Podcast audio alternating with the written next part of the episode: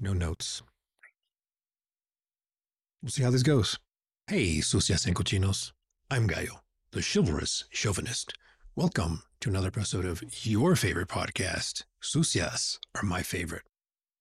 Today's episode is called Slacks. What the fuck is Slacks? Who knows what that is? Well, I mean, I know what it is, but do you know? Some of you who know me personally might have heard this story or might have heard the acronym and what I use it for. And before I get into it, I have to nerd out a little bit as to numbering and why that's relevant will make sense shortly, or you can probably figure it out as I'm explaining numbers. So originally, Slacks was one through 10 number system. And then I had to adjust because, you know, one through 10 wasn't enough. And so I had to reduce certain things or categories within it and started going to a hexadecimal system, which is 0 through 16, but numbered 0 through 9, A through F, where A represents 10, B is 11, D, C is 12, so on to get to F, which is 16. You might recognize that kind of numbering system if you mess with your computer coloring, like uh, RGB sliders, if you mess with Photoshop or anything that has to deal with color sliders, 0 through 255 for RGB, or 0 to 255 is covered by FF. So FF is 16 times 16 equals 256, but you got to subtract one for zero. So zero is actually the absence of color in RGB sliders, lots of nerdy shit there. But essentially, you could represent 255, 255, and 255 as FF, FF, FF. So started using that system for sets of four to get up to 16. And then I realized, well, there's no accountability for like the middle. And then studying more and being a nerd with numbers and numerology, I realized or found out about Sumerians where they could count to 12 on a single hand. And you're like, wait, what the fuck? I get it. I get it. How the fuck can you count to 12 on a single hand? Actually, they could count up to 60 on a single hand because the Sumerian number system is base 60, 60 the same way where 0 through F represents 1 through 16 in a single digit, 0 through 60, 60 was represented by a single digit or a single symbol or emoji or icon, whatever you like to call it, for each number going up to 60. Then 61, then you would get two digits where it would be the digit for 60 and the digit for 1. But I'll explain how they could count up to 60 on a single hand. So on one hand, either hand that you have, presuming that you don't have uh, parasymphagus, parasynth- parasynthesis, parasynthesis, paras, fuck, I forgot the name of it.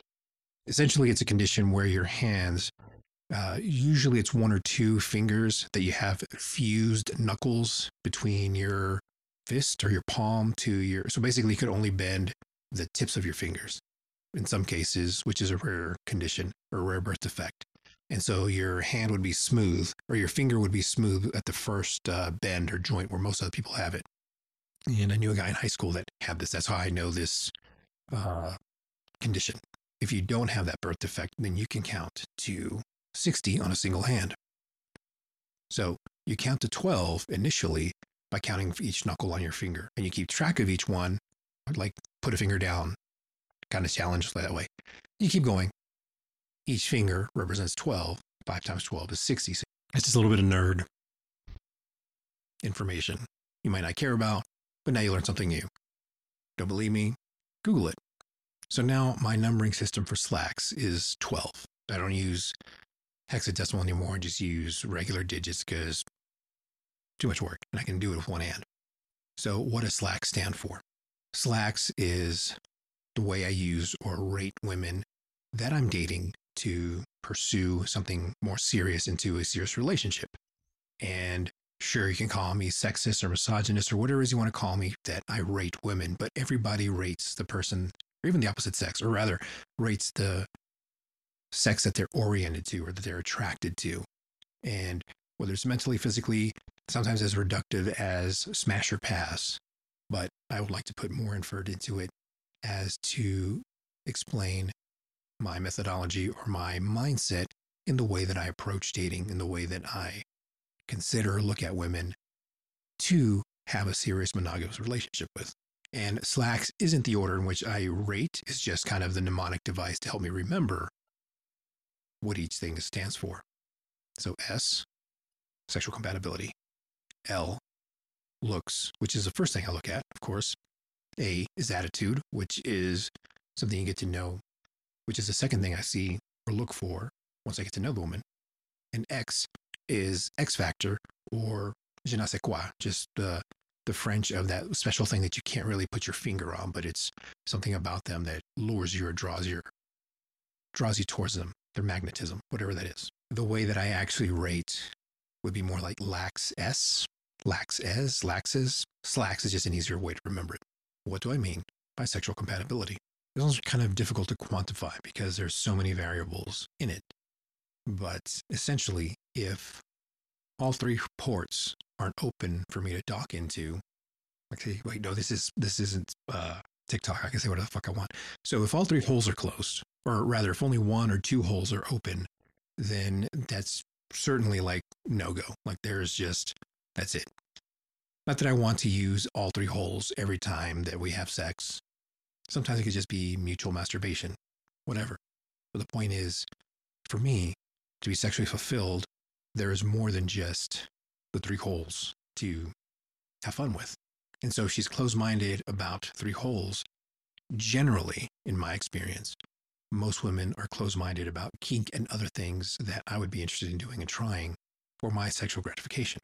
Which, of course, whatever hers are, I would strive to give those to her. The way I rate that is essentially if all three holes are closed, well, then that's a zero, no points, and that's the end of conversation because sexual compatibility is very important to me in a relationship. Now, that doesn't mean she has to be a three in sexual compatibility. She has to be at least a one, which in my book is all three holes are open. I would prefer her to be a two, which is a one plus open to exploration or experimentation. Damn, that sounds so bad though. Because it's not about sex, it's about having a long lasting relationship. But you can't tell a woman, or I can't tell a woman what I like or look for in a relationship because she could fake it or pretend to be those things or say she's those things. Dive into a relationship with her and then realize three, four months down the line that it was all based on a lie. That in fact, she isn't into X, Y, and Z, that she's only from A to Z. If there's things that I like to do, she's only into A through G, which isn't enough. That's not even half.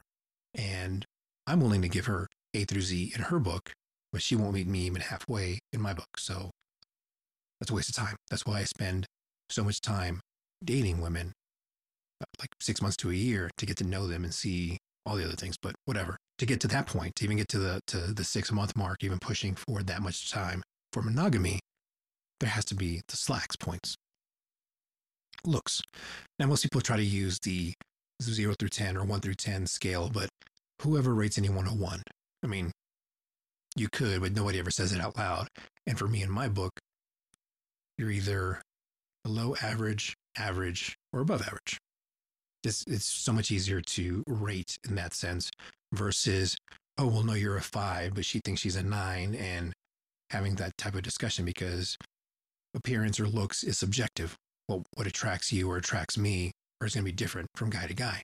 Personally, I like an hourglass figure, and I don't like size zero through six. prefer like an eight through 12 is more my preference or size shape. I'm thinking more of like Sofia Vergara or Salma Hayek, Jennifer Hudson, Anna Nicole before she lost all that weight through lipo. I mean, sorry, Hydroxycut, air quotes. By the way, before and after Nicole towards the end, both are aesthetically my physical preference. Or even Heather Graham. Wait, Heather Graham? Ashley Graham, the model, plus size supermodel. And it isn't that I'm into busty women. I'm actually more of an ass man, but I prefer proportionate DNA ratio.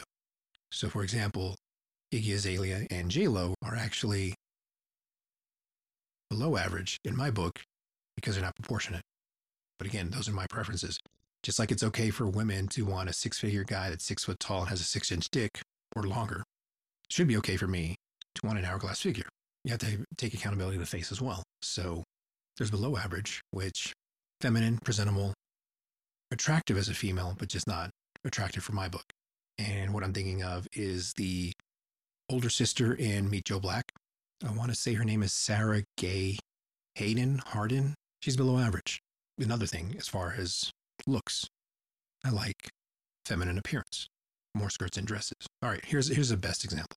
Body wise, shape wise, Billie Eilish would be perfect if she wore more dresses, but she doesn't. She dresses as a tomboy. She wears oversized shirts. She wears uh, leggings, shorts, workout shorts, whatever.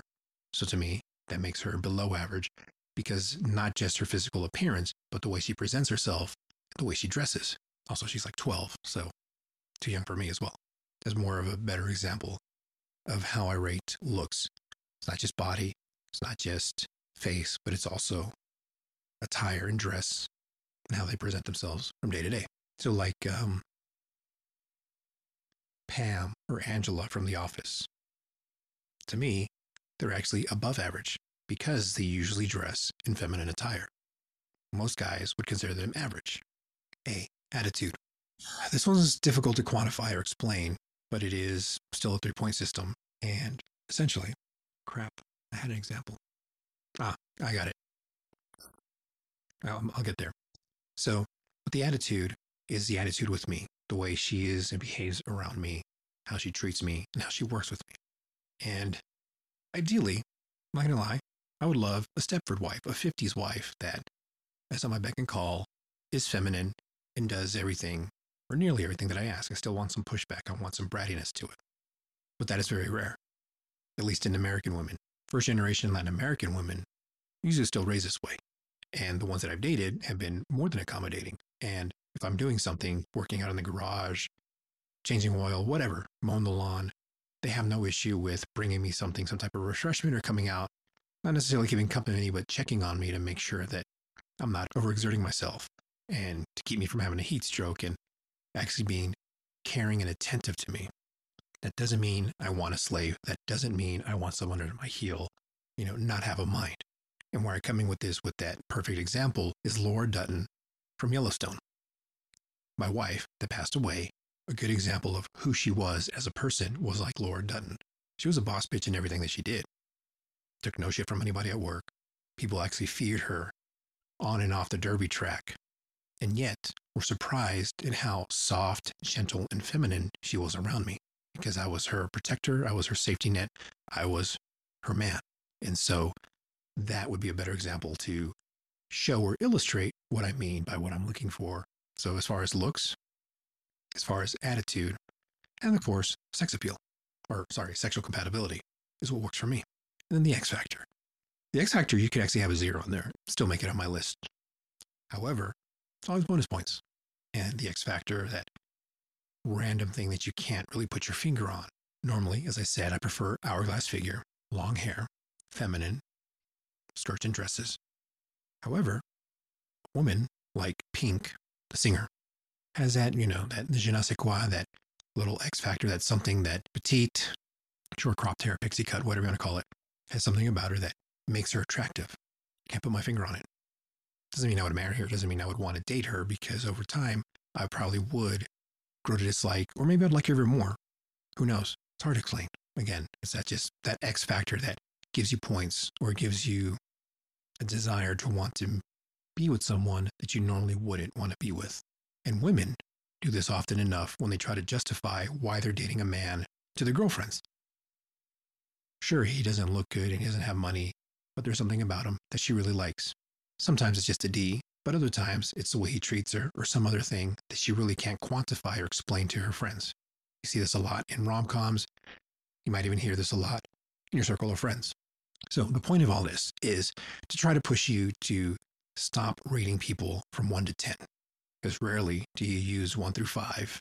You could even just reduct it down to binary zeros and ones, go or no go, smash or pass.